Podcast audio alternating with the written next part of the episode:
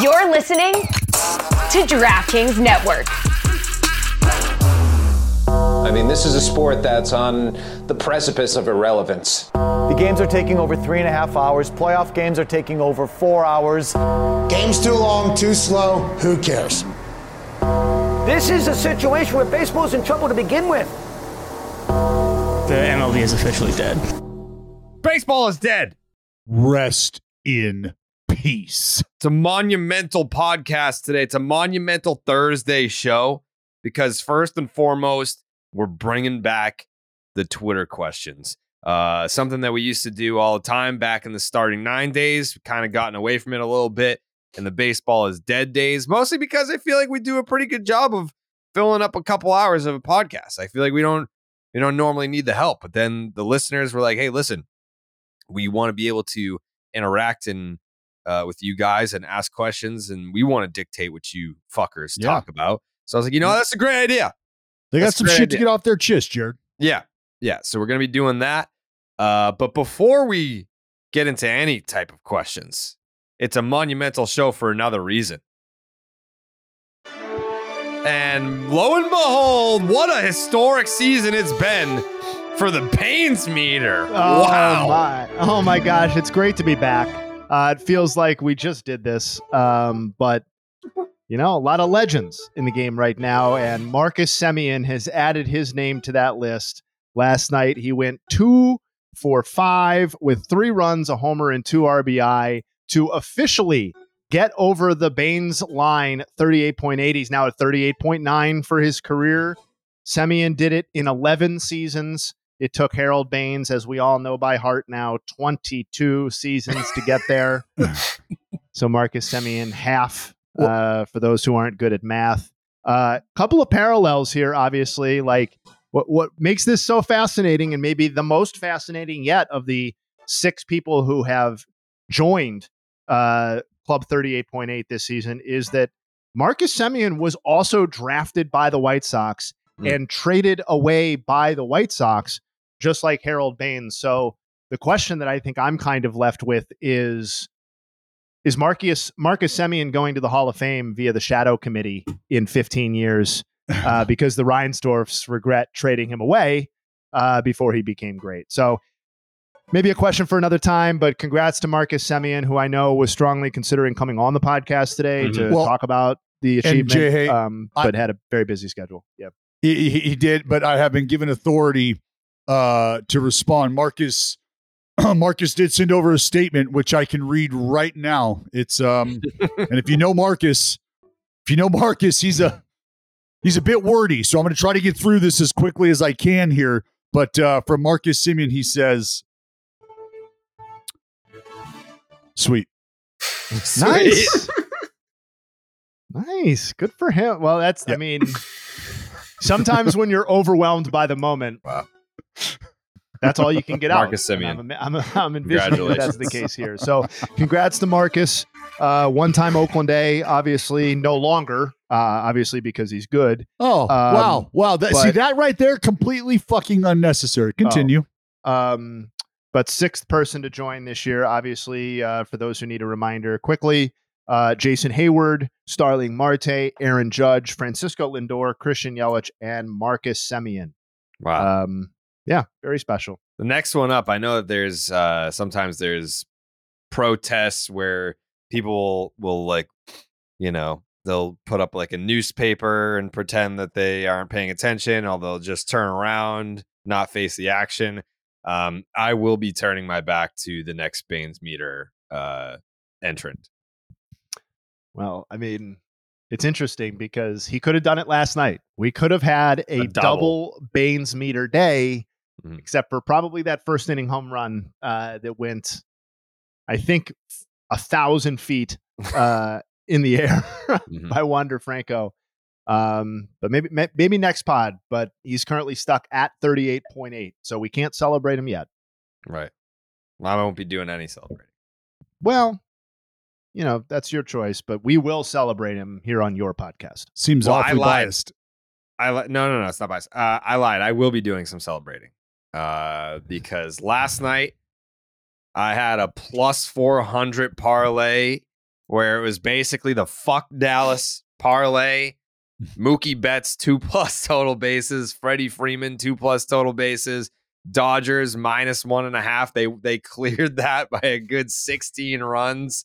What a big win on the DraftKings Sportsbook for your boy. Baseball fans, you could be winning every inning with the hottest offers in the game.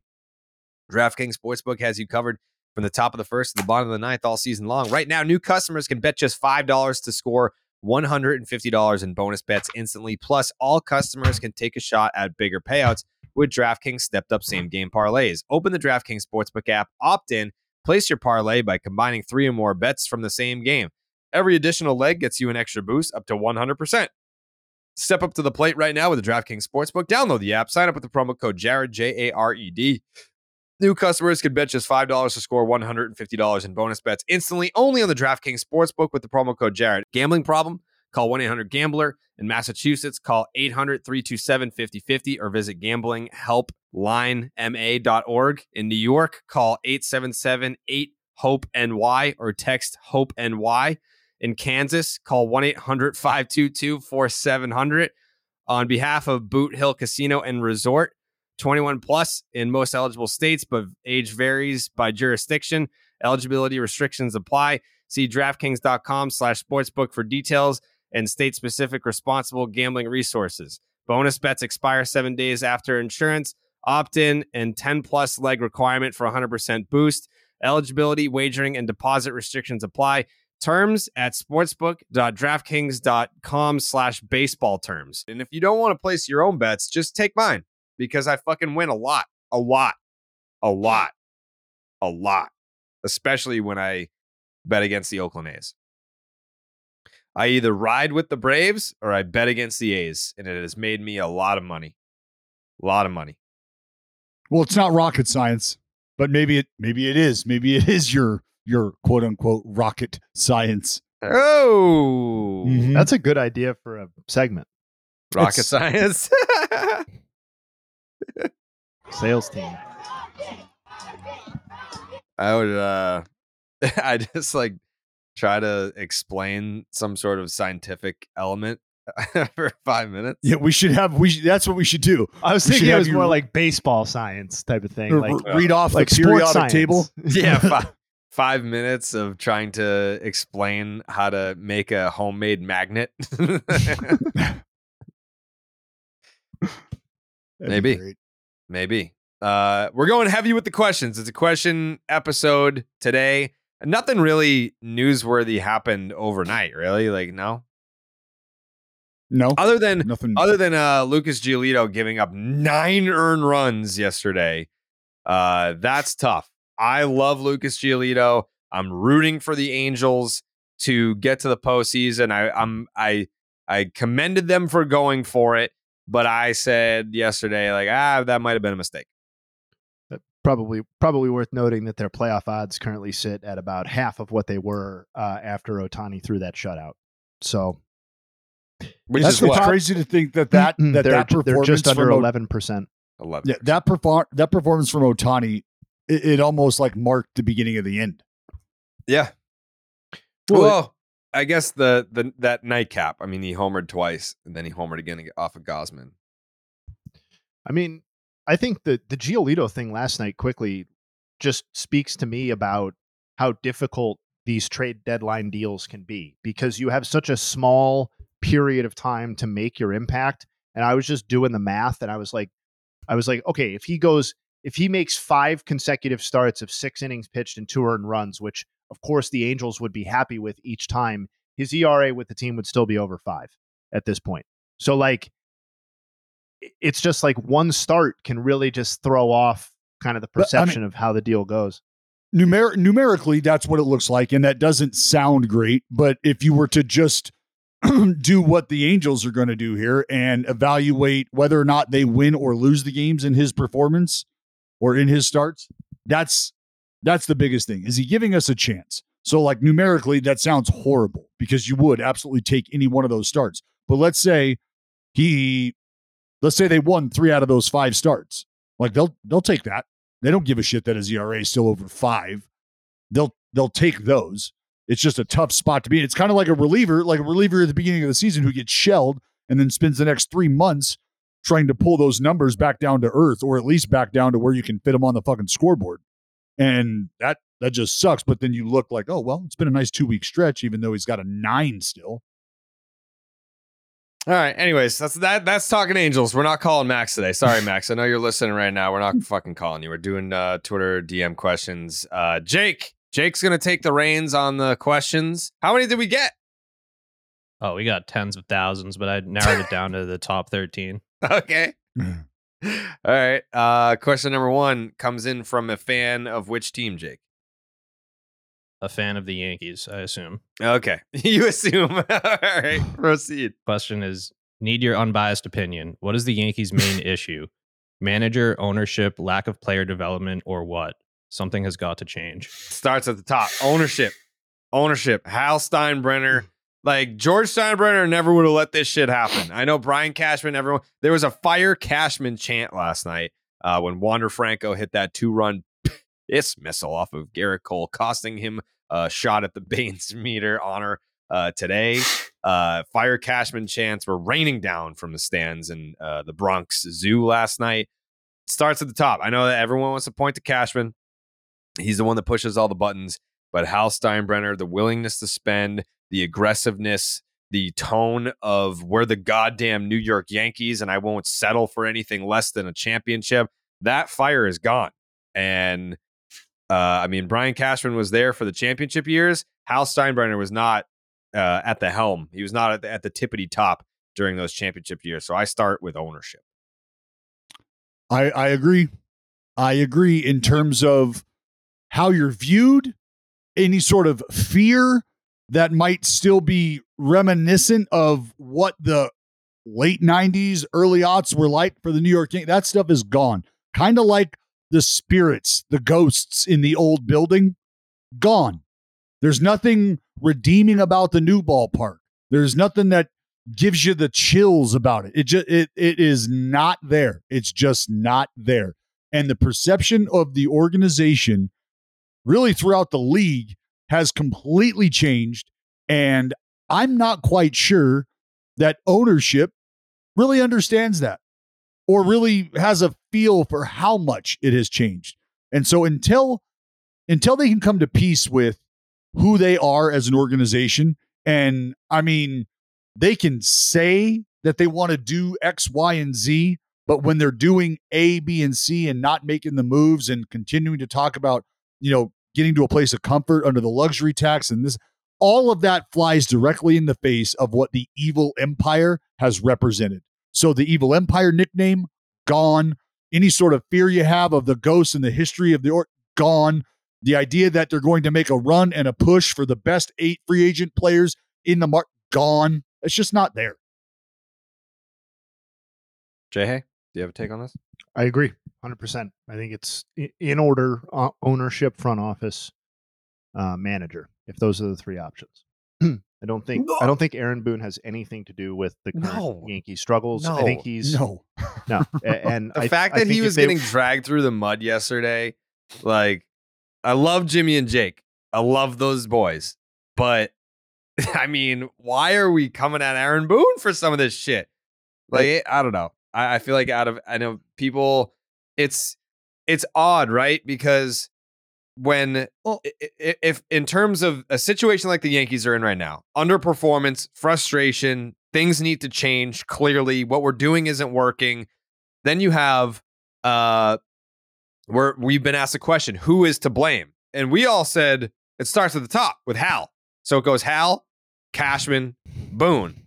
But if you're the fans, where do they attack? The opposite. They attack Boone, then Cashman, then Hal. Like I, I don't, I don't get it. Well, it's because it's because of what's readily available to you. Like if they had access to Hal, and Hal was going to sit down and have that conversation, I would want to believe that they're asking the same questions to that individual because that's who those questions are really meant for. Because you're asking player personnel, you're asking on field personnel to answer questions regarding what the front office and ownership are responsible for. Yeah. So that's also, that's a it's- miss. I, I think it's also like a layer of armor almost, right? Like Boone is the most fireable, then Cashman. Well- and you're an owner, like you can't fire yourself. And Bo- Boone, by virtue of being the manager, also is giving fans who want something to be mad about fresh things to be mad about on a daily basis or or every other day or whatever when they don't win. You know what I mean? Like you can always nitpick something a manager does within a game, right? Like that's always available to you. The owner is just there. It's just a constant presence. He's not doing something new every single day. But you can't convince me that if this team was ready to win the World Series, built to win the World Series, that Aaron Boone couldn't guide them there. I mean, he, we've seen them get on the doorstep of the World Series uh, under this regime, um, but I think it's ownership for sure. Jake, This comes from a Tigers fan. Why is the Tigers front office so inept? There's no excuse whatsoever for not dealing Eduardo Rodriguez at the deadline. I don't care if he vetoed the trade. You should have multiple fallback plans in place. We are not winning this division, and he probably is not re-signing. I mean, I'll take first stab at this one, I guess. I- I think it's important. I'm sure the question, person asking this question knows this, but this regime is different from the one that made most of the mistakes, quote unquote, leading up to or, or the the failed rebuild. Right? They have since replaced Al Avila with uh with new people. Right? So um that's one thing. Second thing, like I'm sorry, I just I, I don't know what this person wants the front office to have done other than what we talked about on the pod with Eduardo Rodriguez. If he doesn't want to go, there is no fallback plan for dealing No. him. Like he either goes or he doesn't. He either wants to go or he doesn't want to go. So like to me that is like just kind of you're out of luck as a Tigers fan in terms of Mhm. ability to trade or not trade Eduardo Rodriguez. It just didn't work out.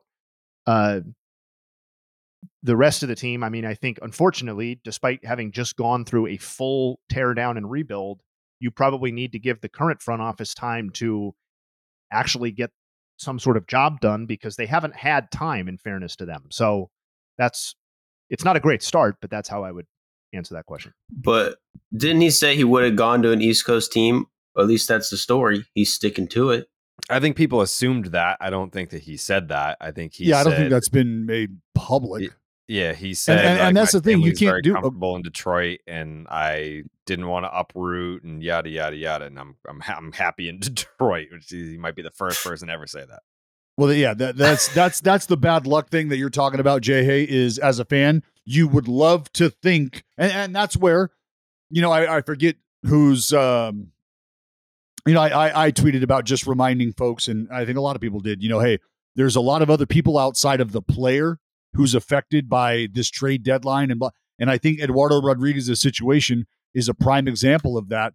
If there are things, extenuating circumstances outside of baseball that are impacting the decision making process for him. If you're a if you're a Tigers fan, it's just to hang with him right now. It's unfortunate that you have a player of the value of Eduardo Rodriguez in the position he's in, away from the field, and he's doing the best that he can to take care of himself and his family, and that seems to be getting in the way of baseball business.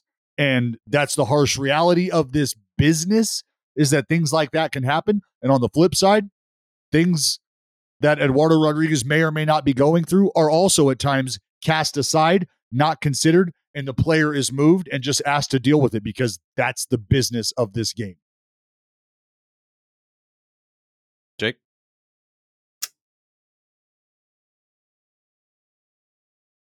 Uh, next question: What's the biggest obstacle standing in the way of the Braves winning the World Series?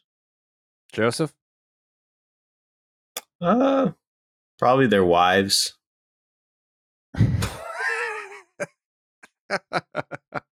and their kids. Oh, Because I know a few, they still have a few guys who are dealing with family stuff. I don't think that's really conductive for a championship. I think we can overcome that. Mhm. Other than that, I don't see anything stopping them. So, so f- family dinners. yeah, we got to get rid of that. I know they do that on the road at Braves. I don't know if you guys heard, read the story. On the road, the Braves eat uh, their meals together. The Braves will buy, they'll have team breakfasts and team dinners waiting for them when they arrive. I think that's great. but I think they should also do that at home as well, just to limit that you know R and R family time. Yeah, I don't need the, all these distractions, but I think we're on the right track. That would that would be that would be uh, one thing. Other than that, I guess bullpen you could say in terms of them, but you could say that about every team. And then I would probably say the Houston Astros and the Dodgers. The two teams that couldn't probably really give the Braves a run for their money in terms of like actual roster and skill. Yeah. Unless there's a fluky anything can happen in the playoffs. But those two teams I think are like really uh the the teams to beat. Did you see the Codify tweet? Is it Codify or Codify, Dallas? Codify. Codify. Codify. Codify had a tweet about the MLB league average for OPS and just went down the entire Braves lineup and one through nine, they're all above league average in OPS. Everybody. I said, dude, I was the one who invented that. You invented that? I found that stat first, dude, and it's not even true anymore. So That- it was true yesterday. what about Eddie Rosario? Eddie Rosario's under I is didn't it think he was in the lineup yesterday. But like Oh, Michael Harris Mr. Codify. is has like a what 850 OPS and he's hitting ninth in that lineup. Yeah, Michael Harris is hot, as Jay Hay established yesterday. Yeah, man, like the Braves as a team, like it is pretty scary. They really don't have a weakness. Like I guess the bullpen would be the one thing that's probably the worst of all all of that. But even that, like I don't know, like you could say that about most teams. Like, are they that confident in their bullpen? I think you know I'm pretty sure they're probably better than most teams, Stan. But that would probably be their biggest weakness. And honestly, I think also uh, what Mac, Max Fried is coming back tonight. I think that has a big, big impact. Like if he's going to be back to Max Fried, how he has been, like that's just crazy. That's just uh, another reason why they're going to win the World Series. Uh, If he's still hurt in some ways, then they're in a tough, tougher spot. Mm. Him and, and and Kyle Wright coming back and seeing how uh, how good their arms are doing. Uh, Jake. If you're the GM of the Cincinnati Reds, what is your five year plan with this team? What is your realistic goal this season after already exceeding expectations? And what moves are you making moving forward to chase championships? Jay Hay? Well, I mean, I think the very first decision you're making this offseason is the Joey Votto club option, right? I think you have to make some sort of decision there. Um, I think we need, as we've outlined before, I think we need to be realistic about what this team is really likely to do, and that's not operate at the high end of free agency. So we can point out all the free agents, particularly pitching free agents that might be coming down this offseason. You know, beyond Ohtani, that could include Nola, Snell, Urias, Erod has an opt out. Um, although you know, whatever, Giolito, Mar- Sonny Gray, Stroman, etc. Like all of those guys would be perfect fits in a lot of ways on this team. Um, but it's a little bit difficult to envision them, you know, laying out the 150 million dollars plus that a lot of these guys are going to take. I would assume.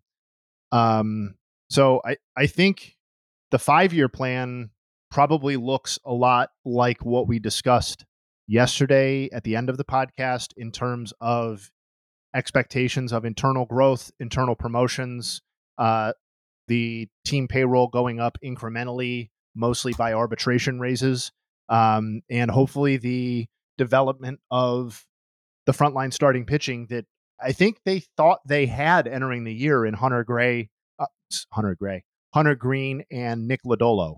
Um, we've sort of forgotten about those guys, but that's as much swing and miss atop of ro- of a rotation as exists in baseball potentially. Um, And I know Lodolo was like brutal before he went down, um, particularly with the long ball. But there's still a lot of arm talent there, and um, I, I don't think the five year plan will uh, include a lot of free agent imports or a lot of like megawatt trades. I think I think this is going to be a team whose greatness is determined by the internal development of Elly De La Cruz, Hunter Greene, and and McLain, and all of those other people.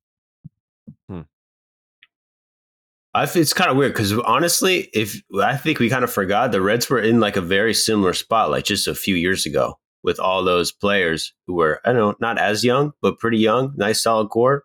I don't think they, you know, like Jay's saying, they weren't going out and buying more players. No, it's going to to, be all uh, about internal development for the Cincinnati Reds. Yeah. All about internal development. And talking to some folks who are very familiar with that organization, um, I, I, I think much like many organizations, there needs to be folks who are on the same page and are pulling in the same direction as far as an analytical approach to development and understanding the importance of that and understanding that there needs to be a transition made eventually from a more old school and archaic approach to evaluating players and development developing them to now understanding what to value identifying who has that value and then going from there. But that all falls under the umbrella of internal development. And realistically, they're still going to be operating probably for the entire entirety of Elly De La Cruz's prime as at best the third largest spending team in that division and much more likely fourth uh, ahead of the Pirates only because the, I don't think the Pirates are quite as ready as the Reds to win. Um, the Cubs and Cardinals are always going to be outspending them too. So it's going to have to be like they've gotten they've made shrewd moves to get to this point. Uh, the next five years are going to have to include more of those, I think, to keep pace with the rest of the division. Yeah, I, I, just, I don't know. I, I was upset about their trade deadline. We talked about that on the last episode about how I was like, how do you not add a pitcher? Reds fans said that I was stupid because they had the best ERA in the month of July, and then they proceeded to give up 36 runs in 24 hours. Uh, so I don't know. They're gonna have to. They're gonna have to get creative. They have. They obviously have um, a, a well of talent to deal from. How they do it, I I, I do not know, but they're right around like a hundred million dollar payroll, right? Like that. It's not like they. It's not like Right they now spend they- nothing. Right now, they uh, they have a ninety-two million dollar payroll, which ranks twenty-fourth in baseball. Okay, so give me like middle of the pack. Damn, Jared, you got vindicated. 36 runs the last two games the Reds have given up. Mhm. What the fuck? Yeah, they were like, bro, don't worry about it. We had the best ERA. We had the fourth best ERA in the National League in July. We're good. 36. runs.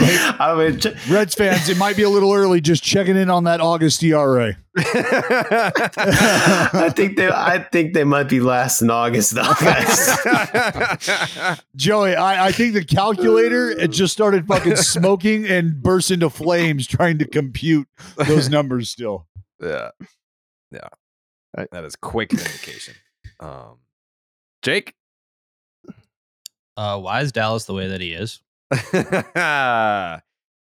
um, why is Dallas the well? First of all, he grew up in Stockton, which, if again you want me to go back to my essay, I believe they're the third least literate city in the country. Uh, they're the third, like they were top five in obesity. I can read. Um, I got a don't great metabolism. Uh, um, yeah, they're just like where he grew up.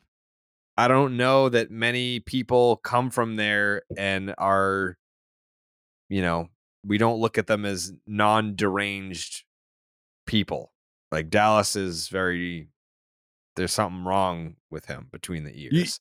I mean, just look at the Diaz brothers, Nick and Nate.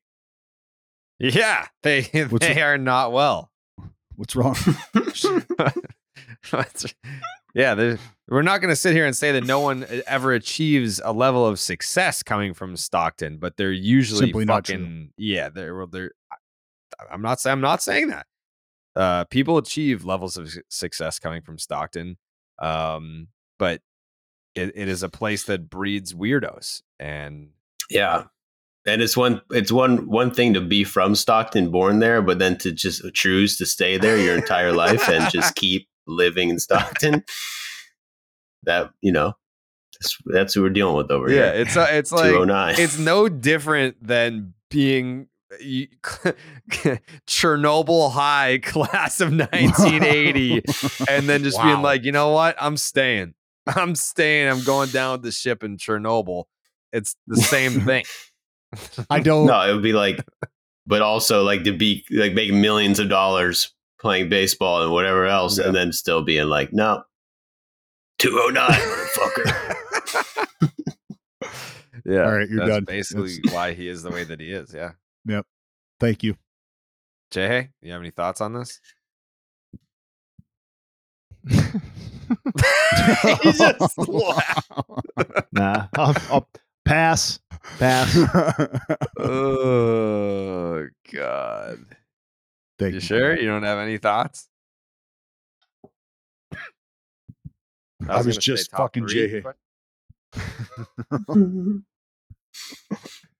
Uh, nah, nah, that's a whole separate podcast. I think. Okay. Yes. but if you want to learn more about why Dallas is the way it is watch my next video. When is it coming out? Coming You have a out drop today. Today? Probably today. Today?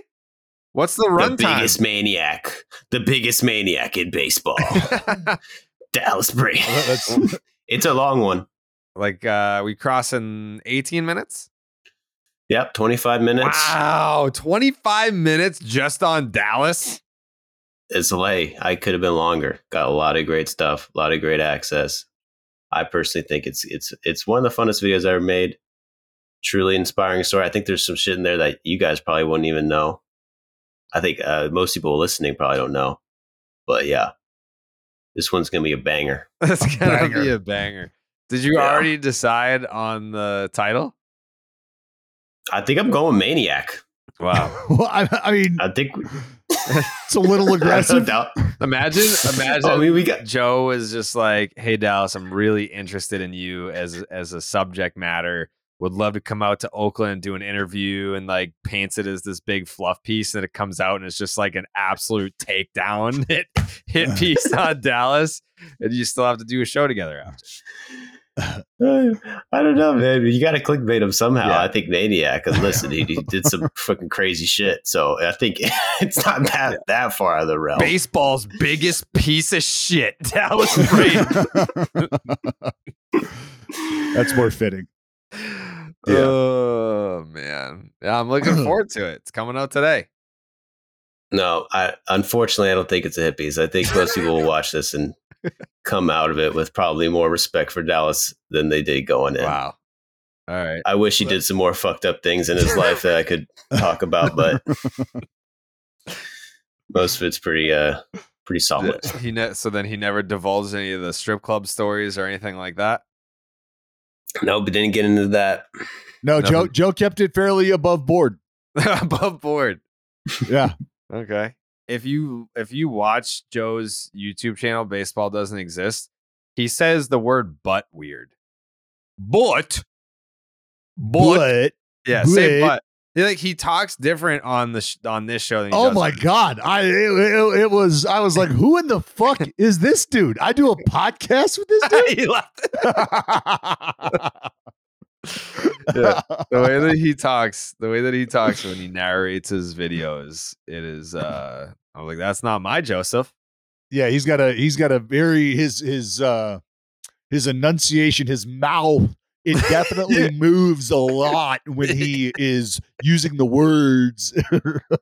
yeah, but but like he's turned butt into a fucking four syllable word. yeah. Yeah, there's a lot, there's a lot going on there. Um, all right. Next question, Jake. Uh, question for the pod: Why the fuck didn't the Twins do anything? We got a rock solid rotation, but an offense that couldn't support Nolan Ryan and Greg Matt Greg Maddux.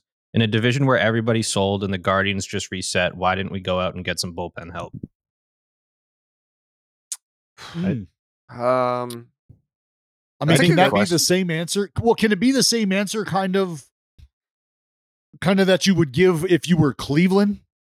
Saying because uh, like I just found something very interesting listening to Steve Cohen talk about, you know, their odds to make the playoffs and are you betting on a 12% chance? And he's like, well, I'm not I'm not betting on that. I don't know that that's a bet I'm taking. Um so I mean, is there any hint of that No, when I- it when it comes to the when it comes to the Minnesota Twins, even though the even though they're in first place.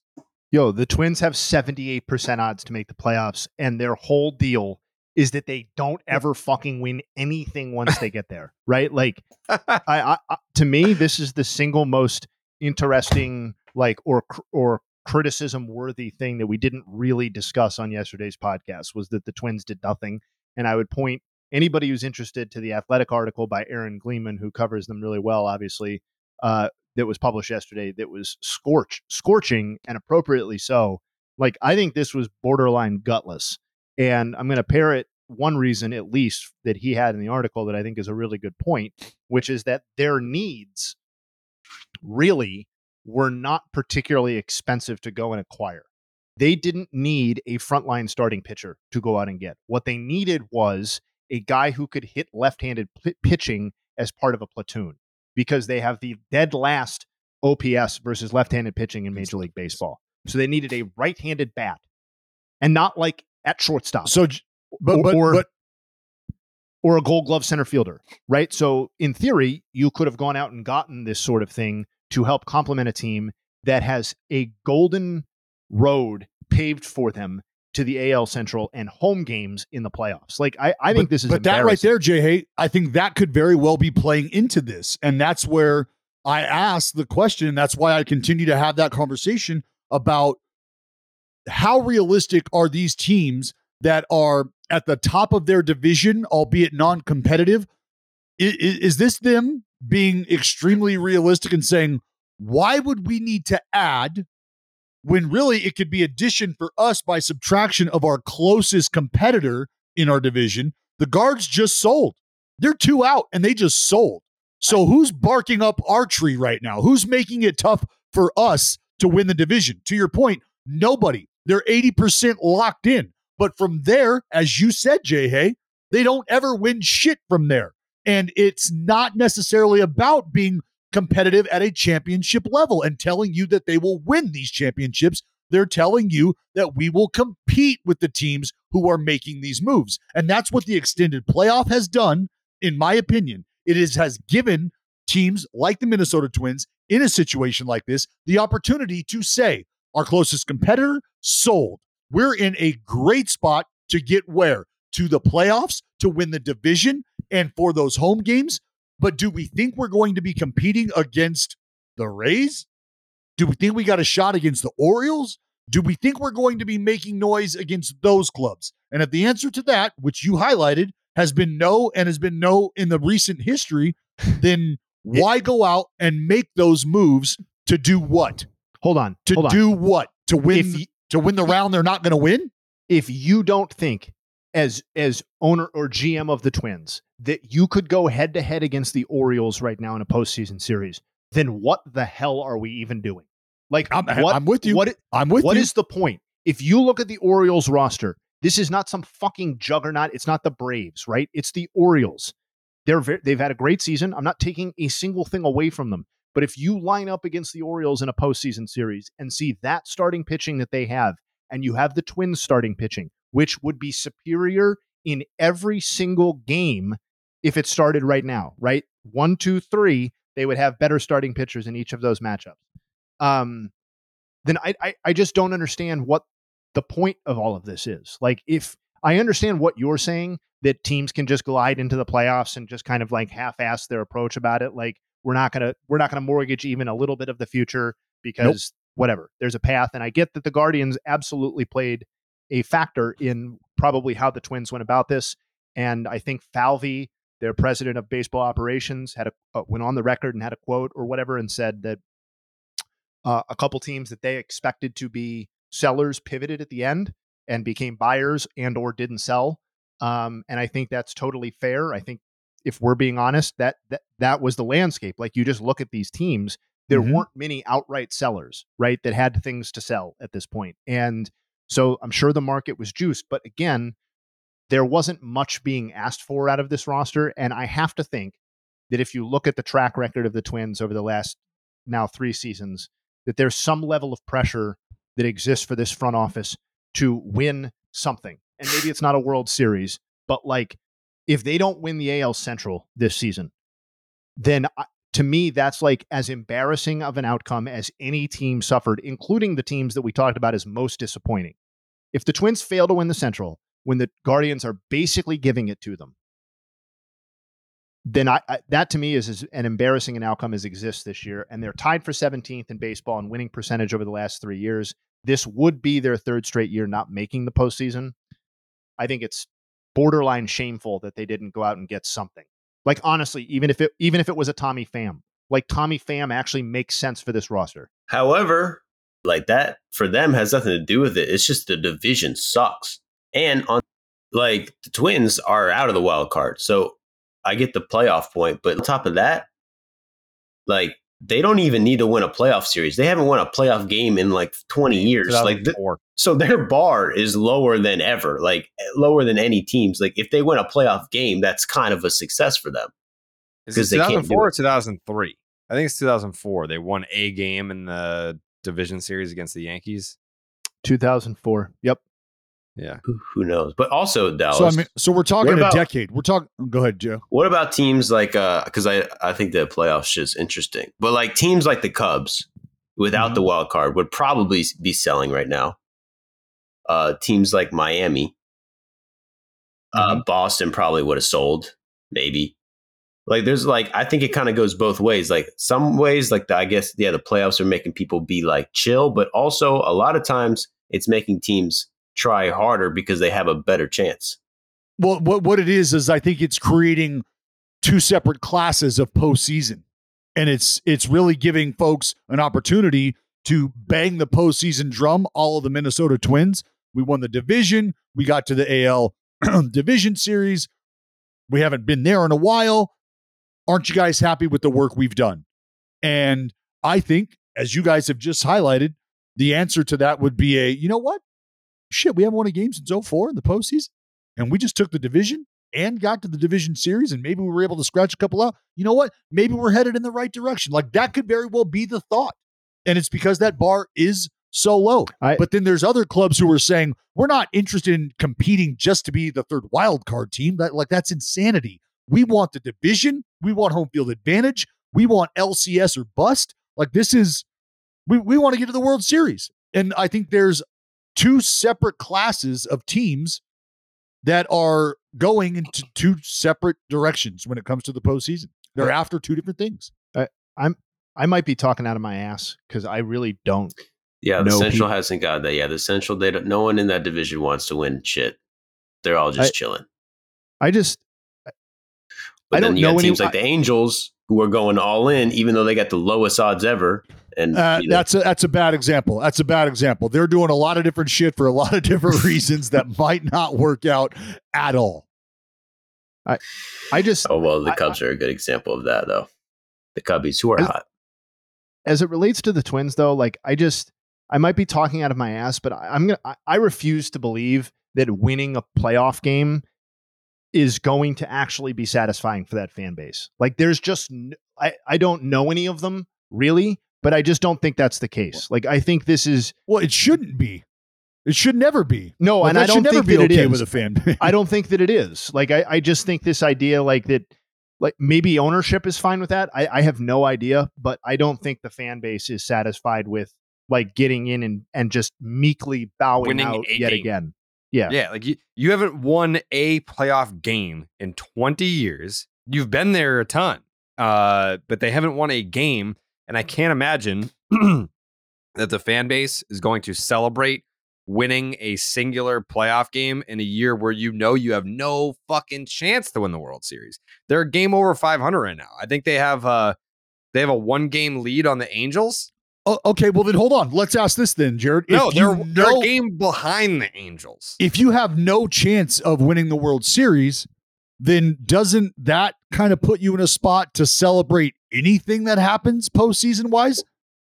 Like if you know, if you're walking into this going, oh shit, I'm not even allowed into that room. Like I'm in the building, but I can't even go into that room. And now they're like, no, you can come into the room for sure. Come in. And then you get into the room and it's like, well, there's a velvet rope over here. There's another main room back there. There's another VIP section. And you're like, well, you know what? Fuck, I was in the building. I was happy with that. They they actually even brought me in the room, which was pretty cool. That that was pretty cool to see that. Um, but no, I at no point did I think I was going to the VIP. At no point did I think I was getting behind the velvet rope. So, th- like, tell me where we're at mentally if you know the World Series is just not even a thing. Would you rather not even get to the postseason, or would you rather win one game in the postseason? I, I don't know. I guess it, it all depends because if if they just get there, so there's there's two paths that you can go down. You're the Minnesota Twins. You do nothing at the trade deadline. You get to the postseason.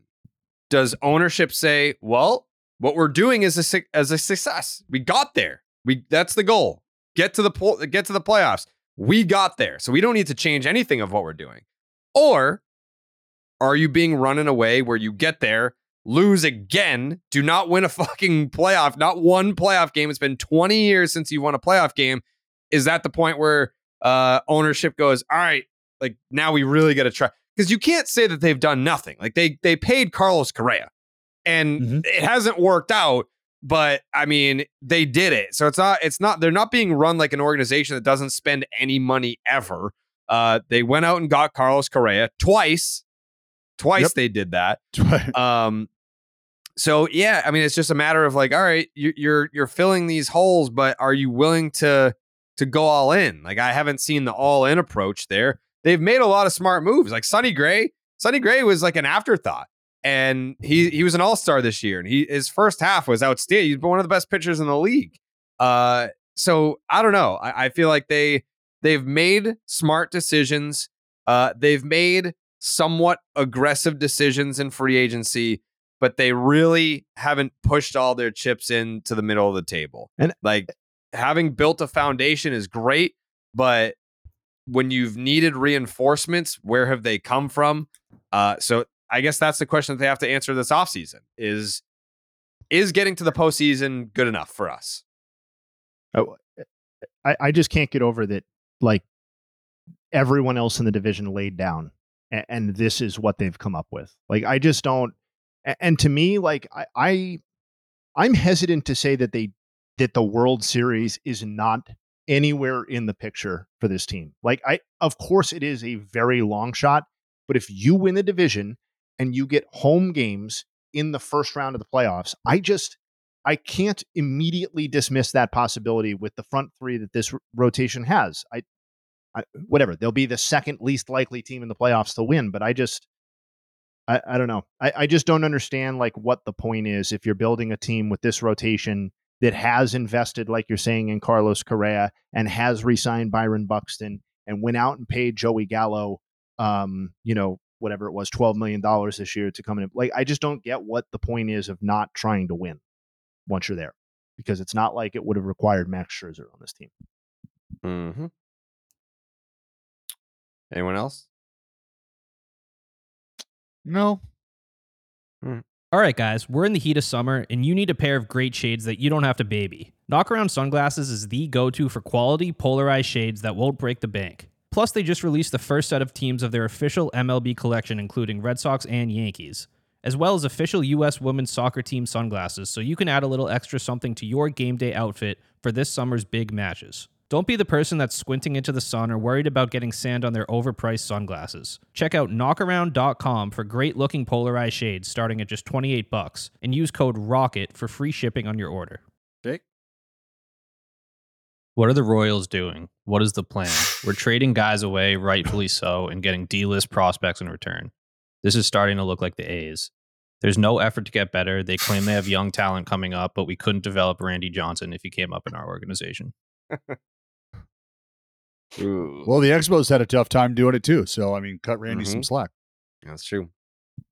Uh, what are the Royals doing? That's a great question. Uh, because I feel like they are, even when they were contending at the highest of levels.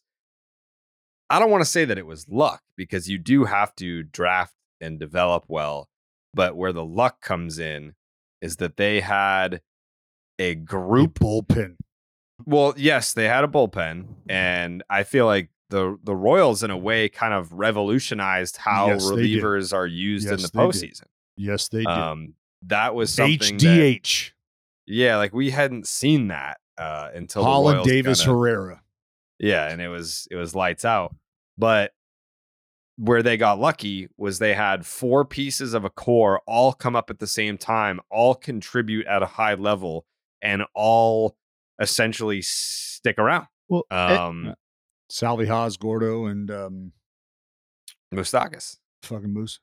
Well, Yeah. and the other thing too is that like most builds that peak with one single 90 win season don't result in World Series championships. Like that's the other part of the luck. It's not like that that team wasn't good the year they won the World Series or that the team before that lost in the World Series wasn't good. They were both good teams.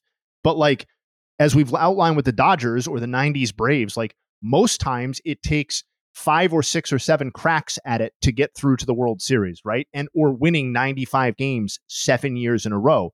Those Royals teams won 86, 89, 95 games and then they've never been above 500 since. Okay? Since the World Series. Zero seasons above 500. So like the window was very very tight and that they got a World Series and experience too is an awesome thing for their fan base and a credit to that front office and those players. But like this is a different front office and I think it's okay if we answer the question of what are the Royals doing with I don't think the Royals know what they're doing. Like it, It's a transition period for sure. no, no, no, no, no, no, no, no, no. I, I don't even think it's a transition period. Like they moved on from Dayton Moore, and this current front office, fronted by JJ Picollo, I think has had time to show that it knows what it's doing. And this is as hopeless as a situation as exists roster wise outside of Oakland. No, no disrespect, but like that's that's No. where it. I mean, it's this. It's Oakland and it's Colorado and it's Kansas City, and those three are on their own level in terms of roster hopelessness, and that's with the Royals existing in a division that, as we've talked about, is there for the taking for any team that wants to be- an 88 win team year in and year out. Like, I think this is, I don't mean to be overly depressing, but I think this is a damn near hopeless situation. And they're probably headed for another complete rebuild session. Like, where, where is the talent? Well, if that's the case, where does Bobby Witt Jr. fit into that? Like, do we keep like like is Bobby Witt Jr. going to just going to rot in Kansas City? No, I think he you have to use He's like, a- that's the most valuable piece you've got to uh I- I don't want to even say slingshot a rebuild, but it's like that's that's gonna put some jolt into it for sure. What else are you gonna do? You're gonna deal Salvi? Like what what like he's 33 years old. Oh, that kind of makes sense at least. I'm looking at this. I mean, it This does. shocks me though, dude. I'm looking at the farm system rankings, and the Royals are Tell me where they're at. Eighth. That's what I'm saying. That's what I'm saying. They're they have to undergo another complete rebuild because this was supposed to be the new core, and it's not. Like Bobby Witt Jr. is is is good, Nicky Lopez gone. Gone. Yep. Like Pasquantino, like I know he's injured, like but he's Pasquatch. sidelined. Yeah, like Yep. the pit the pitching has basically across the board not developed. Um, Brady this team. Singer. And like you look at the current thing, it's like so I just went on Fangraphs and looked at their like team war broken down by category. They are 20 uh 28th in team 27th in offense. They are 20 uh 28th in starting pitching and 25th in relief pitching. So they are bad in every facet of the game. Um and I I, I just I think I just don't think they know what they're doing. And I think they're in a really tough spot now because the fact that we're already talking about tr- trading Bobby Witt Jr., who feels like he just got here um, Mhm. as the future of the Royals, has to be absolutely nauseating as a Royals fan. If that's where, if that's really the path you go down, but what other path is there? Like, Well, who? That's the thing is, who else do you have? As we we just talked about Salvi, and we just talked about Bobby Witt Jr. Who who else do you think is going to bring you any sort of potentially impactful prospect? There, I- there's no, there's nobody. There's nobody, and if the rebuild is the way that it has to go down, that is what's jarring about this, and that's where again, like I, teams have to start putting emphasis on being able to develop talent these days. They have to. They have to. And I think the Royals are going to be a club that absolutely could benefit from putting a lot of eggs in their developmental baskets and figuring out where the shortcomings have been and is there a way is there a way that they can take some of the rough stones they have right now throw them in the rock tumbler and just somehow some way come out with something a little more polished. Can they do that? Because right now it seems like that's the most viable path is getting rid of the guys that are going to cost you money that you're not going to be able to build around anyway and figuring out how to develop talent. Uh, Jake? Question for Jay Hay. Are you able to figure out the last time the shortstop position had this little offensive production throughout the whole league? It feels like it's a weak spot for almost every team.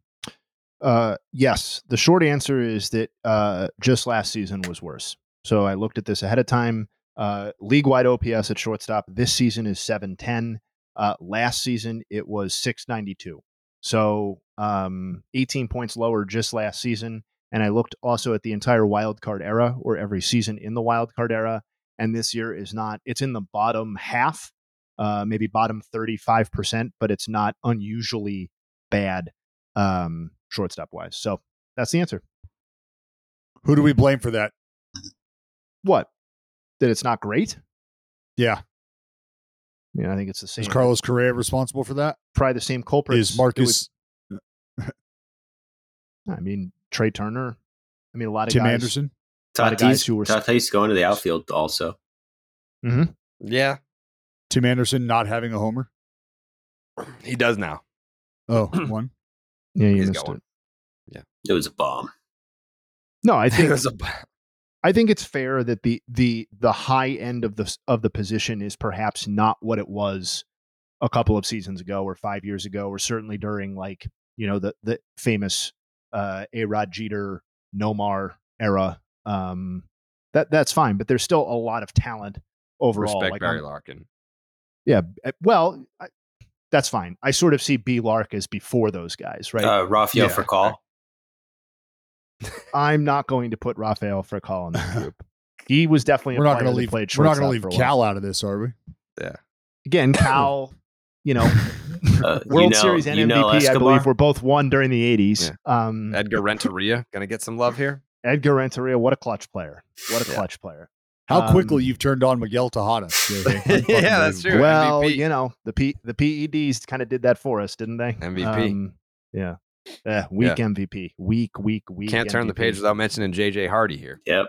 No, you Hmm. can't. Or or uh, Khalil Greene. Yeah. Yeah. Yeah. Mm-hmm. Shout out Rey Ordonez. Um, Yeah. Uh, what's eric sogard up to right now I don't great question. Former face of baseball. Yeah. that's right Omar Vizquel hasn't been in the news in a while. What's uh, Omar Vizquel?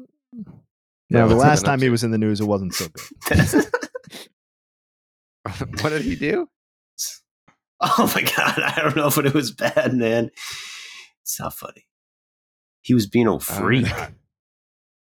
What was he doing? he was a menace in the clubhouse. like bad. Omar Vizquel. Like bad. Click on the news. Oh, what the fuck? Yeah. what happened what you- why you guys re- hold on hold on now i want to fucking i want in what, what, I didn't know. what- I never saw this story. 2000. hold on don't 2023. say it what'd you do Ty- tell me what to type into google I just typed in Omar Vizquel and then I hit the news tab. Omar. Okay, he's the first. Okay. Hit the news tab. Just click on news. News. Jesus Christ. Yeah, that that never came across my dashboard. Are you fucking serious? Yeah, never knew that.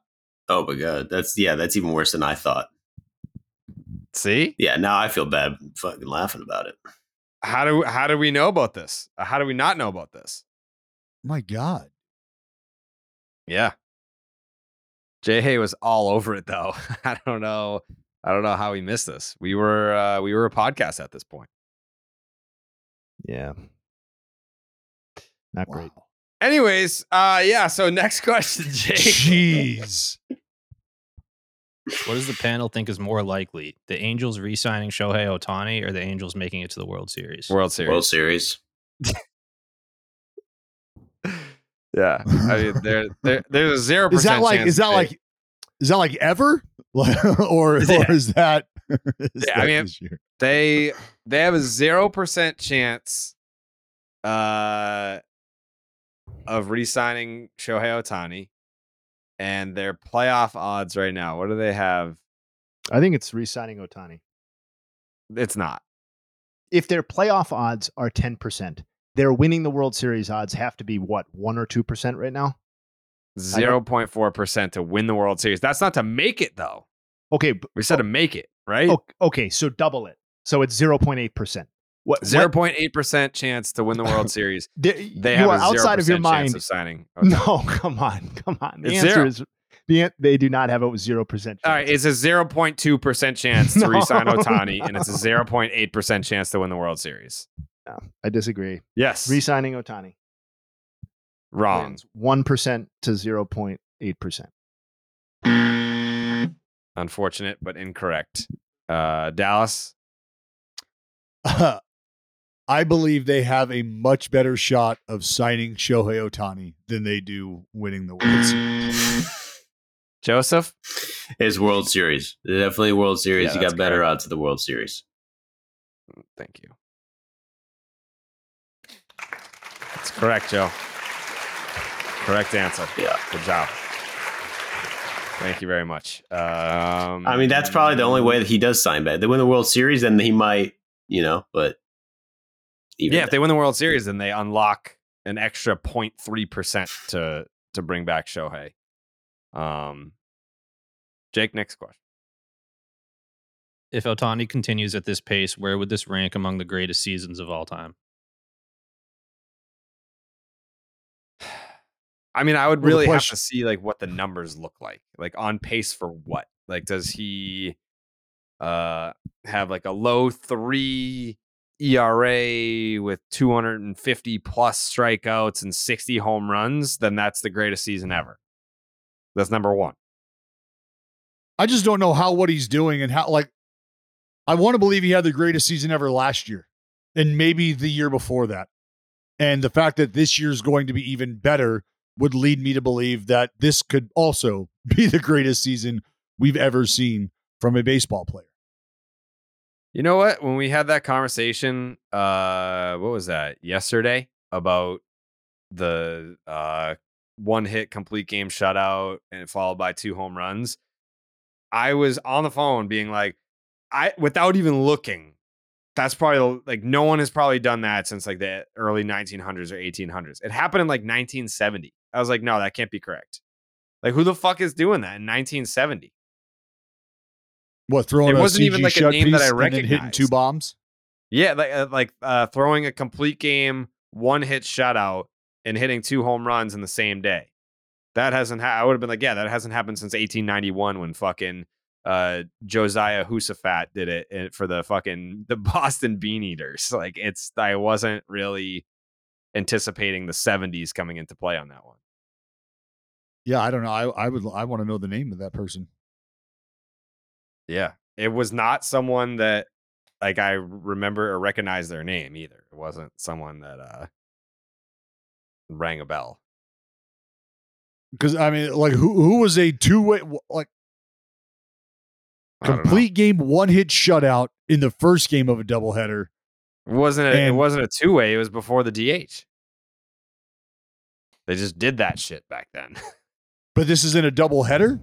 That's that's my question because that's what Uh, Shohei did. We've we've got our research department on it. If my my facial recognition, uh, So- So I'm not answering that question specifically, but Okay. I, I do have an answer for like kind of the two way thing. Because I Uh-huh. think the one thing that we took, we always, it's Babe Ruth and Ohtani, right? Like that's, that's the conversation.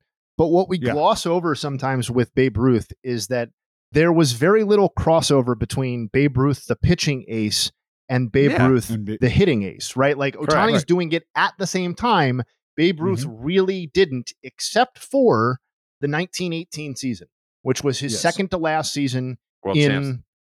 Boston. No, his uh, last season. Do I have it? No, 1919 was his last season. Oh, 19 Yeah, you guys yeah, sold, 1920 was his first season with the Yankees when he hit sold him to the Empire. 54 homers. just sold the best player in, in the world. So, So- because we didn't condone murder. So 1918 and 1919 were the only overlaps for basically Babe Ruth, the great hitter, and Babe Ruth, the great pitcher. Um, and you can kind of nitpick, which like his 1918 pitching season was better, but his 1919 hitting season was better. So you can kind of nitpick. But let's just use 1918 for example. It's actually pretty, it's pretty close. Uh, Babe Ruth threw 166 and a third innings and posted a 122 ERA plus. Right now, Ohtani uh, is on pace to throw slightly more innings than that and has a 131 ERA plus. So a superior pitching season uh, adjusted for era. Uh, and the offensive numbers are also pretty similar. Babe Ruth posted a 192 OPS in 382 plate appearances. Uh, Ohtani's got a 189 and may come close to doubling those plate appearances. Um, so I I think there's going to be, and unless you want to do 1919 when Babe Ruth was better offensively but worse pitching wise, which you could do. So I think it's going to be three seasons. It's going to be 1918, 1919, or Shohei Ohtani 2023 as the greatest season of all time. It's got to be Shohei. If he has twice the plate appearances as him, and I believe Babe Ruth only uh, did it for like half of one of those seasons. So it's like one and a half seasons for Ruthie over there. Yeah. So he made 34 starts. Okay, I Oh. found it. Sarah Langs had it. Shohei Ohtani is the first player to throw a shutout and homer twice on the same day since Sonny Siebert There on. September 9th or uh, September 2nd, 1971. And he did it in the same game. So he's kind of better than Shohei. Well, there you go. I mean, Good that's the old starting Sonny pitcher Siebert. Who went deep in his at bats. Yeah. I'll tell you right now, it's the best season ever. Second best season ever was last year. Third best season ever was the year before. That's how I feel about it. Yeah. Yeah. Yep. Uh, I, I I just love uh, you know because the question around Shohei initially was what if he does this every year? Are we just going to give him the MVP every year? Well, now Yeah. let me ask you. If he continues to post seasons that are the best season ever produced by a baseball player, would that have him in the conversation for getting him that MVP year in and year out? Just a question. Just asking a question. Should the guy perform better than everybody in the league and then have those seasons turn out to be some of the best seasons the game has ever seen and he does them all in a row, let's say four or five times? Who would your MVP be for those four or five years? Would you be looking for somebody else not having the best season the game's ever seen? If so, why? Feel free to expand on that. I don't think there's anyone that pushes back to that notion. I know that we kind of like there was a point where we got sick of Mike Trout winning every year and we're like, all right, let someone else win. But when you're talking about the single best seasons to ever happen, then yeah, I don't think anyone's gonna be like, dude, give give someone else a try, dude. What the fuck? I mean, Aaron Judge got got an MVP last year that he probably shouldn't have gotten because of Yeah, well, you're- season. because you're valuing one half of the season when you're talk when you're having that conversation. When you're talking Well, about no, Shohei Ohtani, because he hit 62 home runs and it was like, uh, well, yeah, but like, what I'm saying is when you're having that conversation with Shohei Ohtani in it and anybody else, you're just automatically not having the full conversation because you can't compare what the other person's doing. I'll tell you what, I'm automatically having a full blue moon uh, right after we're done with this podcast. Gonna have the full thing. We're not even talking half and half. Because the Oh. playoffs are around the corner. So it's time to help your team out by sticking to your lucky rituals, like the ritual of enjoying an ice cold blue moon while the game is on. Blue Moon was born in a ballpark, first brewed at Coors Field in Denver, Colorado. Make it your one of a kind baseball tradition, whether you're at the park or watching from home. Blue Moon, big time shout out. They sent me a ton of Blue Moon uh, that is going to be gone by the end of the weekend because I'm having a bunch of people over for SummerSlam. Because Dallas, when Dallas came over, Dallas drank all my Blue Moon, and then I had to replenish that. And now that's probably going to be gone after Saturday when every, everyone comes over to watch SummerSlam. With its refreshing flavor with Valencia orange peel for a subtle sweetness and hints of coriander. Blue Moon Belgian style wheat ale is a one of a kind beer that's made brighter. It's carefully crafted and full flavored with refreshing notes and a smooth, creamy finish. Blue Moon was born uh, brewed by baseball to give you a dose of nostalgia and get you excited for the new season. Why strike out with the same old beer when you can get something that's one of a kind? Its bold flavor, bright explosion of color, and iconic orange slice ritual guarantees a one of a kind beer experience. Perfect for spring weather. Best served with its signature orange garnish to showcase its beautiful bright color. A beer this good only comes around once in a blue moon, but you can enjoy it all season long. Brighten up your baseball traditions with Blue Moon Belgian style wheat ale. It's a one of a kind every time. Check out shop.bluemoonbrewingcompany.com for baseball merch and visit get.bluemoonbeer.com slash rocket to find Blue Moon delivery options. That is get.bluemoonbeer.com slash rocket. Blue Moon, made brighter. Celebrate responsibly. Blue Moon Brewing Company, Golden, Colorado Ale. Jake, next question, please. Who do you all think is the modern day Harold Baines? Wow. Wow, that's What a incredible. They- question. that's incredible. They sent that into this podcast. Of all podcasts. Well, I'll The tell you, I did some research. day I'm going to give everybody a Rich chance to think about it. But I what what? Oh, just, for like longevity a- purposes. Yeah, like a compiler. I did some research. I tried my best Go to come up with some offensive players who have been the modern day Harold Baines. All right, Okay. I want to see what you guys think about it. Please. There are four, four names. None are perfect. Nelson Cruz, Adrian Gonzalez, Luis Gonzalez, and Paul Konerko. Paul Konerko is a good one. I was Harold thinking Bain- more active players, but for, in There- terms of like recent generation, The problem Paul is, is Konerko is th- probably a really good one. there's Paul Konerko nobody. have 400 homers. Yeah, I think he just got there. Um, let me check. So, um, Harold Baines is a six-time All-Star and a one-time Silver Slugger. Um, six-time All-Star. Luis Gonzalez, five-time All-Star, one-time Silver Slugger. Adrian, five-time All-Star, two-time Silver Slugger, and Nelson Cruz, the best of the bunch, seven-time All-Star, four-time Silver Slugger. Uh, Konerko, 439 career home runs. Um, yeah, I think. I mean, Harold Baines is 38th all time in career plate appearances in Major League Baseball history, and the vast majority of people that he is up there with are just demonstrably superior players, as we've outlined many times. Um, I don't know. I, I liked the Adrian Gonzalez one a little bit too, because like Harold Baines was not really a like yearly 35 home run threat and with the exception of that one year i feel like from ag like he was more of like a 20 to 28 home run guy um you know lefty kind of smooth swinging first base bat um i don't know Uh, those are my answers but i would probably go konerko or adrian gonzalez if i had to Yeah, it feels like Nelly is just a little bit further along.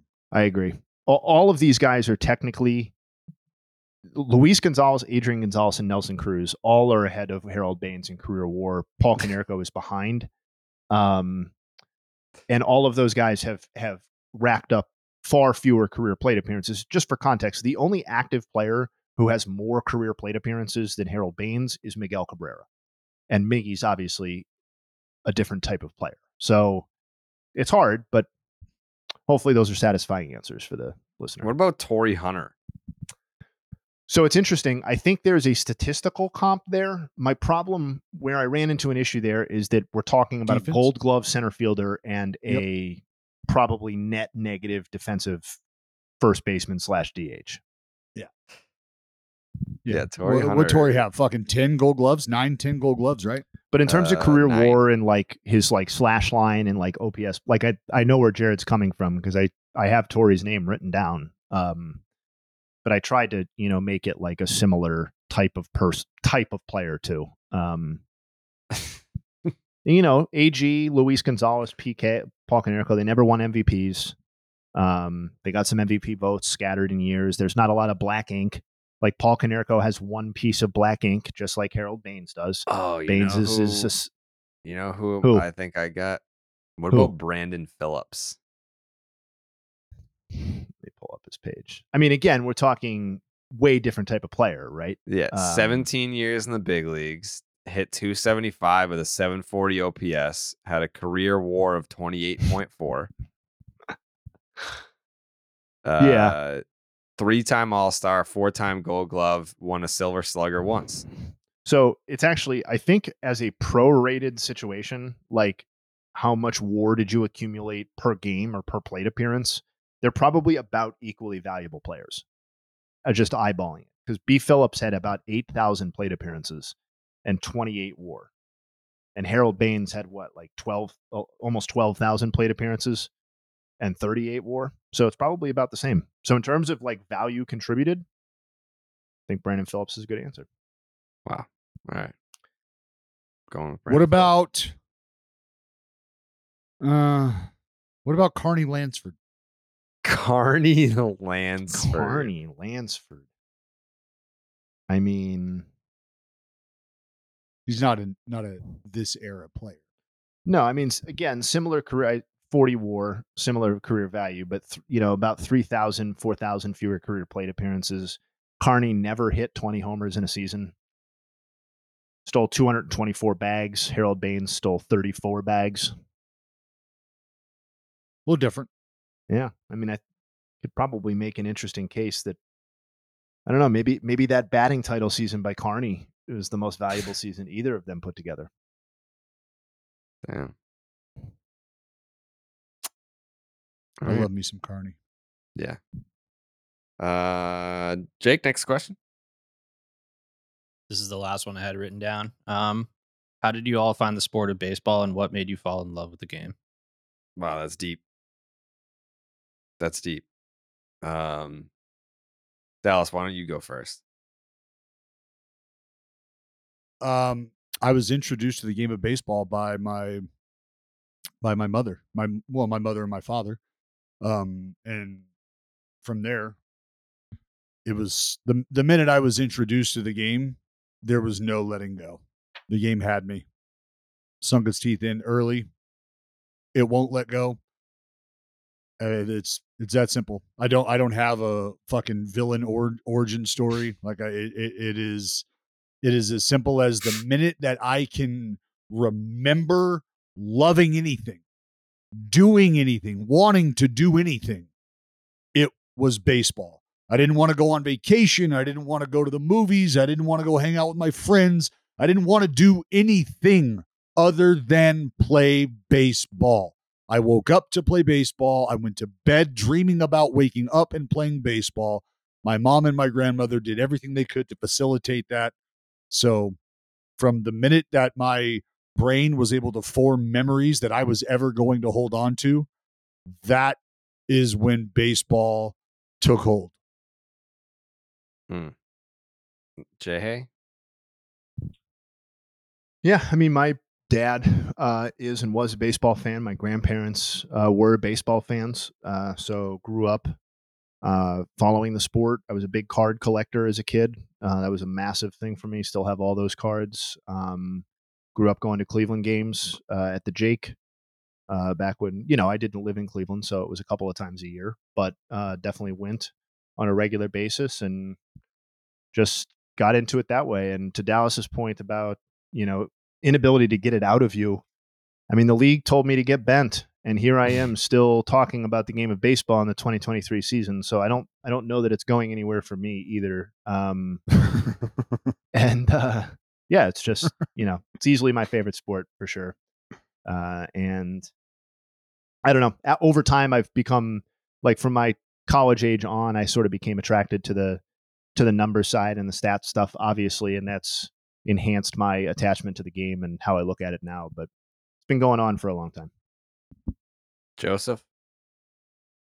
What's the question? When you like Uh, baseball? When did you? It's about it's about right.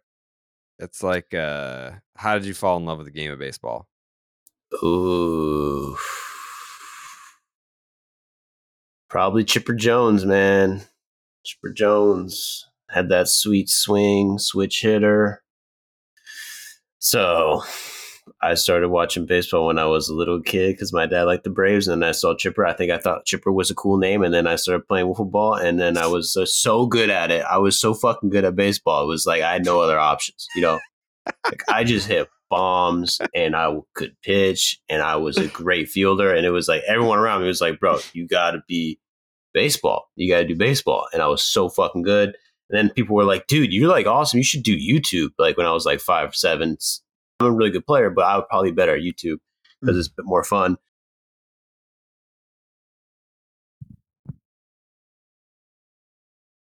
Ever since then, yeah. Uh, what about you, Jake? Uh, for me, it was my dad and my grandma. Um, just growing up, Red Sox were always on TV, so I was introduced at a pretty young age, and then they just started winning World Series all the time, and I was like, "This is great." So This is great. Yeah, that helps a lot. If you like baseball and your team is good, it's a lot easier to actually like it. You know, team sucks. Yeah. Yeah. Yep. It's a lot easier to love it. it's a lot easier to just be like, "This is fucking awesome." Just Win the World Series like once every three years. It's sick. Uh, I think like I mean like my earliest memories of baseball are like uh t-ball, and I didn't love it at first. Like my dad used to have to like bribe me to stick with it for t-ball. He'd be like, "All right, like if you can make it through a whole practice, uh, like I'll, we can make lemonade when you get home." First, it was lemonade. Then it was uh, my dad used to like. Uh, I would like sit on his lap and he would like let me drive home. like, like he like he would hold the wheel and I would like think that I was driving the truck home from practice. So he had to like bribe me with shit to stick it through T-ball. But then like once you start playing actual baseball, like yeah, I was like I was fucking head over heels in love with baseball. And that's how you like made friends back then. Like it was there was no social media, like you weren't like connecting with people on the internet. It's like, all right, my friends are the kids that are on my team and the people that I don't like are the people that are on the team that we play all the time that's fucking really good. Like that's that's how I developed my first enemies and that's how I developed my first best friends in life was fucking playing little league baseball. And then uh when I was 9, I mean I already loved and preferred baseball anyway, but I started off like a big Bruins fan. We had Bruins season tickets at the Garden and uh in 98 when the Red Sox traded for Pedro, um, my dad was just like, "Yeah, no, we're the good news. That the bad news is we don't have Bruins season tickets anymore. The good news is we have Red Sox season tickets now, and uh, we've had them ever since. So, yeah, there's always just been like kind of like to like Joey's point. Uh, I forget who it was, but it was like my dad had a friend who had a friend that was a scout for the Baltimore Orioles. So as I'm playing little league and everything, I'm just like, yeah, it sucks, but you know, like if, if I'm gonna play in the big leagues, I'm gonna have to like start off on the Orioles, and then like eventually, like I'll get to play for the Red Sox. But you know, at least I have my in with the Orioles. Like that's like my path to playing big league baseball. And then my uh my sophomore year, like JV high school baseball coach was the first person to be like, you know, you're not like playing in the big leagues, right? Like, you know, like you're, like not nearly as good as you think you are to play big league baseball. So that the next year is when I had to like pivot and be like, all right, well, if I'm not going to play Major League Baseball, all right, fine. Like that's a tough pill to swallow at 16, but all right, I guess I'm not playing in the big leagues, but I will find a way to involve like my life will be about baseball in some form or fashion. And then that's when I started my blog was my uh, junior year when I was 16. So I've always, it's always been a part of my life in some way. Um, thank God for that JV baseball coach that told me I wasn't going to make it to the big leagues because at the time I thought I, it, it was still in the cards. Dude, Uh, so I had enough time to pivot to media at 16, which is, I mean, thank God. I mean, like, what if, what if I pursued that uh, until I was like 25, just like still trying. Like, no one had the balls to tell me, like, hey, dude, it's not happening. That's um, that's so funny. It took you until you were a junior for somebody to, sophomore for somebody to tell you that because I vividly remember being in fourth grade and playing basketball in my friend's driveway and his mom coming out and being like, "Hey, so what do you want to be when you grow up?" And I was like, "I'm thinking I might want to be a basketball player." And she goes, "You have no chance. You should start thinking about something else." Fourth grade. I was like, "Oh, all right. Well, okay." shout out, Okay. Bon- that's shout, shout out Bonnie Lyon. You know, yeah. but, but we have like I can remember, dude. I remember my fuck, and th- this is a great story. My English teacher in in high school was also my English teacher when I was in seventh and eighth grade. So seventh and eighth grade, I have an English teacher, right? And I tell her, "Hey, what do you want to be when you grow up?" Blah blah blah blah blah. And I tell her the same thing I said to her when I got to high school, but I said this in seventh grade. I'm going to be a major league baseball player. And I was hit with the odds and blah blah blah blah blah. Right? Same thing next year. And then I get to high school, and because high school just wasn't, you know, awesome for me in terms of my my academics and baseball career. Well, you I told her again my junior year in high school, uh, yeah, I'm going to the I'm going to be a big league baseball player. That's what I'm going to do. And she laughed at me and she told me, if you ever sign a professional contract, I'll bet you $100 right now you do not play Major League Baseball. If you even sign a professional contract, I'll give you $100. Fast forward to 2007 when I make my Major League debut and we come home to Oakland, California. I got in my car and drove to Stockton, California, where she was a teacher at Franklin High School. And I showed up to her fucking class and I said, What's up now? You owe me a hundred dollars.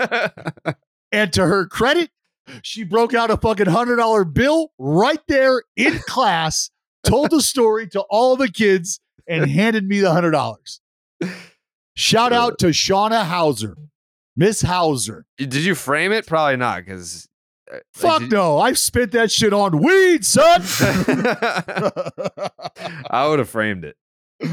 no, I have no idea what I did with the money, but that was um that was a life lesson for me in like, you know what? There's going to be people who are supposed to help you along this path that you're probably going to feel like at times are holding you back or hurting you. And when you look back with the benefit of hindsight, it's probably just a dose of reality that you didn't expect to come at that point in your life. So, everything that she had as far as facts and information to project my future, she was not wrong. She was not off. She was not in the minority. Mhm. Shit just didn't work out for her. That's all. She Yeah. owed me a hundred bucks. That's one of my favorite stories. So that is kind of crazy that uh, you could do it, kids. You could do it. you know Doesn't matter like what the English teacher says. obviously had that dream of being a big league baseball player from a very young age and that actually happened like i feel like every kid has that dream of i want to play in the big leagues and then we're eventually told at some point or another like hey it's not happening so like maybe you should probably have a plan b because if your plan a is to play in the big leagues you're you're going to be the it's musical chairs and you're not going to have a seat so uh yeah What- but Dude, I can remember in fucking junior college in my fucking political science class, we did the same exercise. Like, what are you guys looking to do? How are you looking to turn this class specifically into your future endeavors or whatever? And people are talking about they want to be a part of the local government and the Senate, and I've got White House aspirations. And I legit was like, I'm here to play baseball. Like, I'm going to play Major League Baseball. And me and the kid next to me, this is great. His name's Manny Parra, left-hander yeah set the record for dr- set the record for draft and follow signing bonus. Right? We're both saying the same shit, and this lady's looking at us like, "You think both of you are going to the big leagues? Like that's that's cute and all, but you're probably gonna have to pass my poli sci class." Manny Parra, big leagues. Me, big leagues. Her, probably still a great political science teacher, but again, fucking told you so. yeah that is nuts that is nuts but i mean hey like i uh the way that i i can rationalize this with myself is that i have had the the goal of making it in baseball media i've had that goal for longer than i ever had the goal of making it to the big leagues so we're here And that matters. I mean, dude, like honestly, you take stock of everything. This is why the game is so beautiful. Because if you allow it to be a part of your life the way essentially the stars have intended it to be, it can it can be a beautiful thing.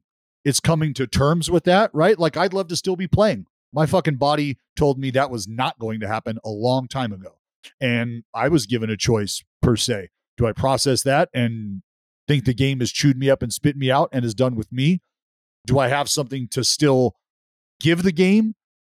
Am I somebody that can still take something from the game and and give that back? And that can be said for each and every one of you guys as well. Jared, Jay, Jake, uh, I mean, all of you, Joe, like you, you got, I mean, a fucking banging ass YouTube channel like that, like because of the game of baseball.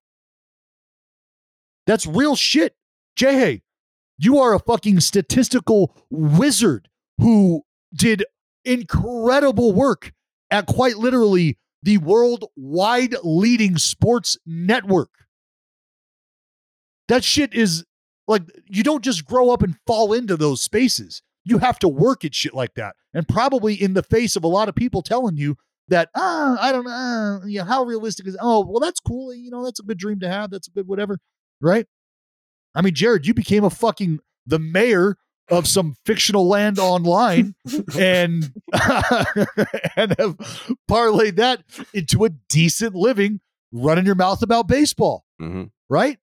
It's it's all i mean this this is it. This is it. Jake you're flying around fucking hanging out with big poppy going to these fucking parties and like jesus christ right? You get to do a red sox podcast with me. I mean think about the fucking benefit this game has given us yeah it's true it's true. We're all lucky.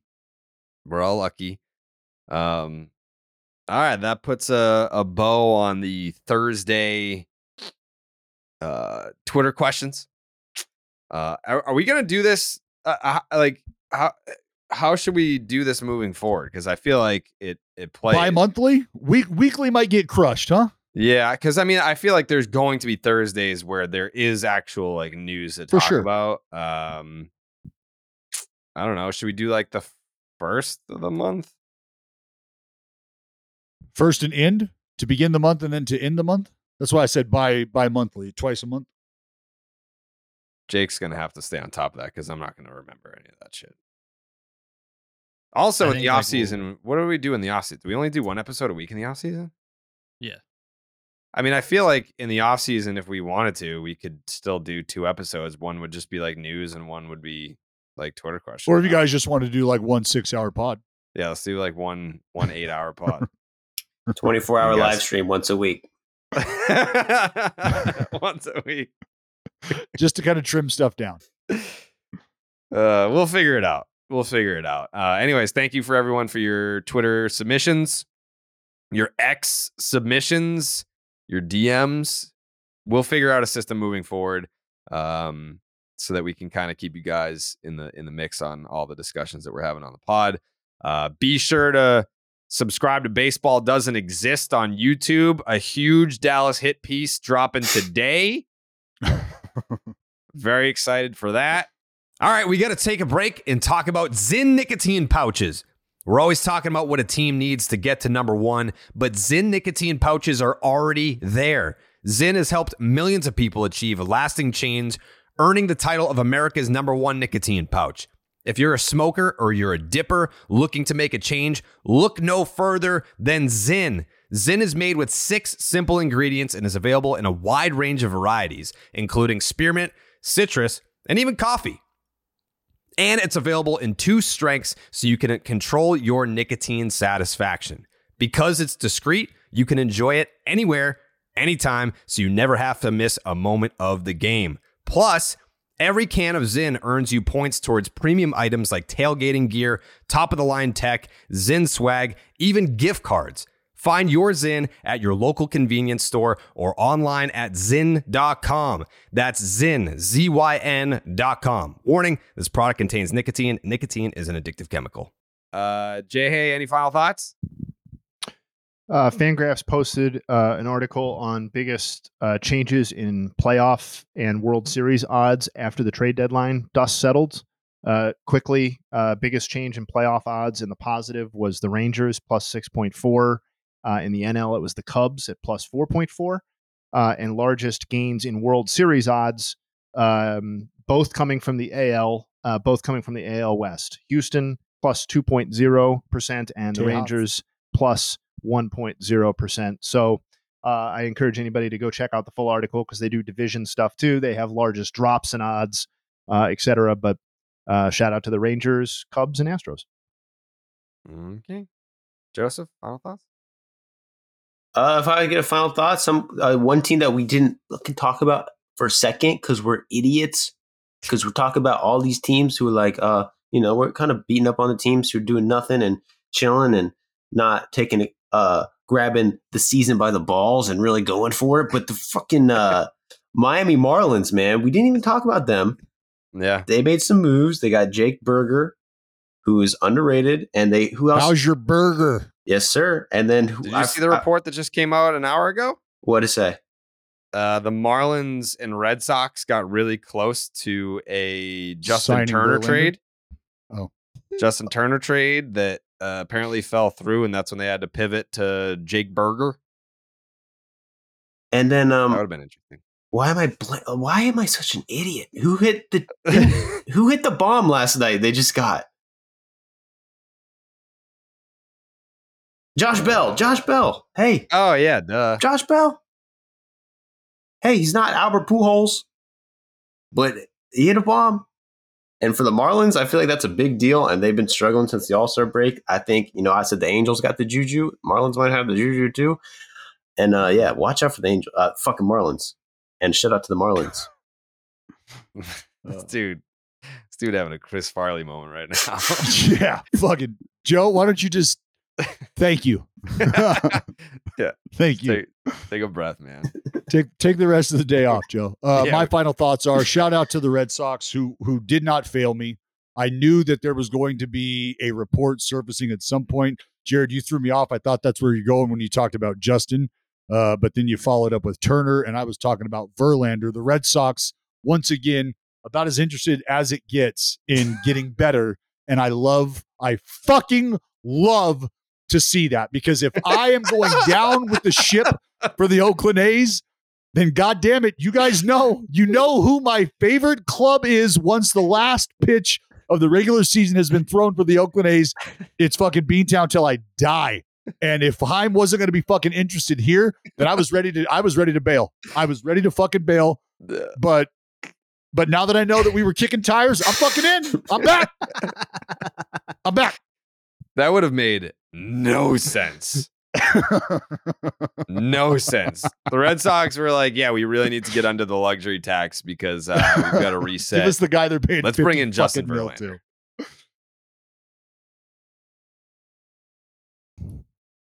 My internet went out, but uh, What'd you say? made- What'd you say? I want to hear it. I said like it just would have made no sense to be like, hey, we desperately need to get under the luxury tax, so that's why we're we're bringing in Justin Verlander. like, would have made absolutely no sense. So I, I mean, I don't know. Like maybe that's just a phone call where they're like, hey, like what, what's what'll what'll it cost? But Jared, you just you got to get you got to get mentally you got to get, into the interest kings mindset when you start evaluating Mhm. stuff like that. yeah, yeah. So they did do it. They did make the call. There is plenty of interest going around. Mitch Keller, hey, what a lot cost? Thanks. Dylan Cease, hey, what do you want for him? All right, nice. That's it. they don't give a fuck. Um, all right, enjoy your weekend of baseball. We will be back on Monday for a big ass, juicy, meaty baseball pod. Uh, Jake's takes. Uh, no, I just agree with Dallas. Shout out to the Red Sox. They're my favorite team too. yeah. yeah. All right. We'll see you on Monday.